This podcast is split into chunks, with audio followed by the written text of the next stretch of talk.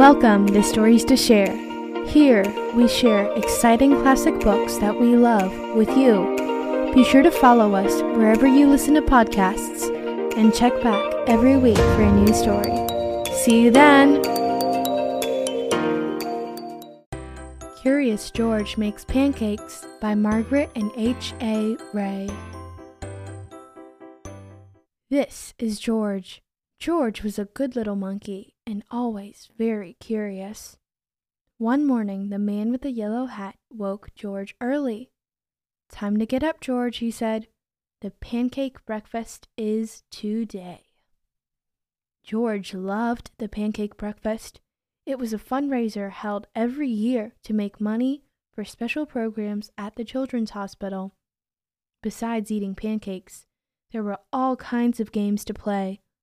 Even the mayor came to play and eat. But first, he gave a welcome speech.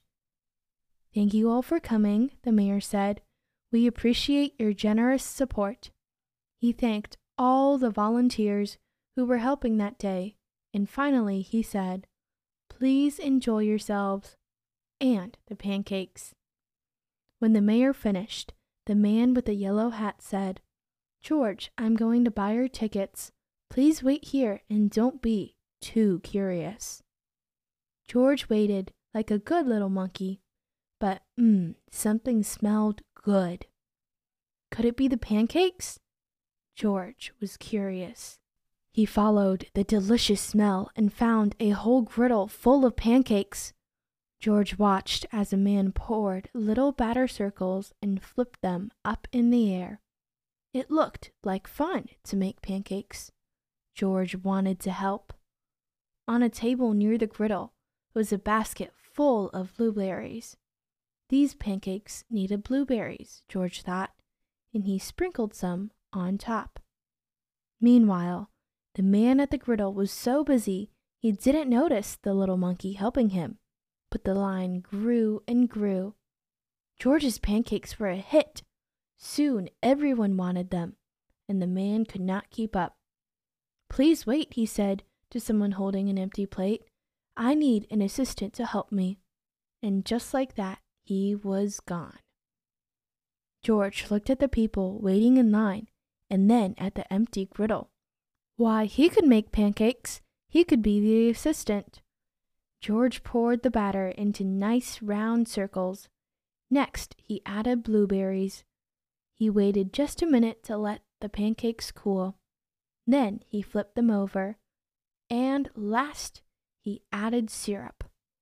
The line for pancakes was enormous, but with four hands, George made quite a chef, and no one's plate was empty for long. "I've been coming to this breakfast for years," a man said, "but I've never seen pancakes made like this before." "I've never eaten this many pancakes before," said a girl.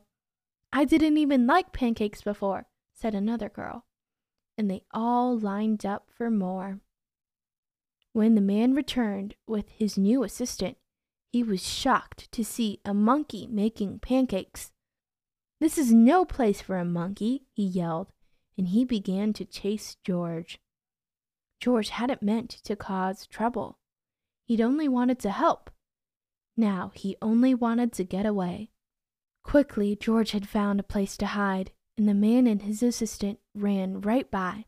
But where did George go? When it was safe to come out, George jumped down. He was covered in syrup like a pancake, and he was sticking to everything. George was curious. Could these napkins help him get clean? No, the napkins only made it worse. What George needed was some water to wash with. Why, here was the perfect thing. George climbed up. This would do the trick for a sticky monkey. George sat on the bench and splashed himself with water, but all of a sudden, splash! George was in the water. What a surprise! George climbed up again and splashed back down. He'd never been in a dunk tank before, and he'd never had so much fun getting clean. Soon, everyone was having fun. and the line at the dunk tank grew even longer than the line for pancakes. Later, the mayor came by. "I've heard all about your delicious pancakes," he said. "You've made our fundraiser a big success, and I have a special favor to ask you." At the end of the day, George got to present the money from the fundraiser to the president of the hospital. "Thanks to you, George. This has been our best year ever," she said. "Will you come back and make pancakes again next year?" George nodded, and everyone cheered. The end. Thank you for listening to Curious George Makes Pancakes. See you next week. Bye!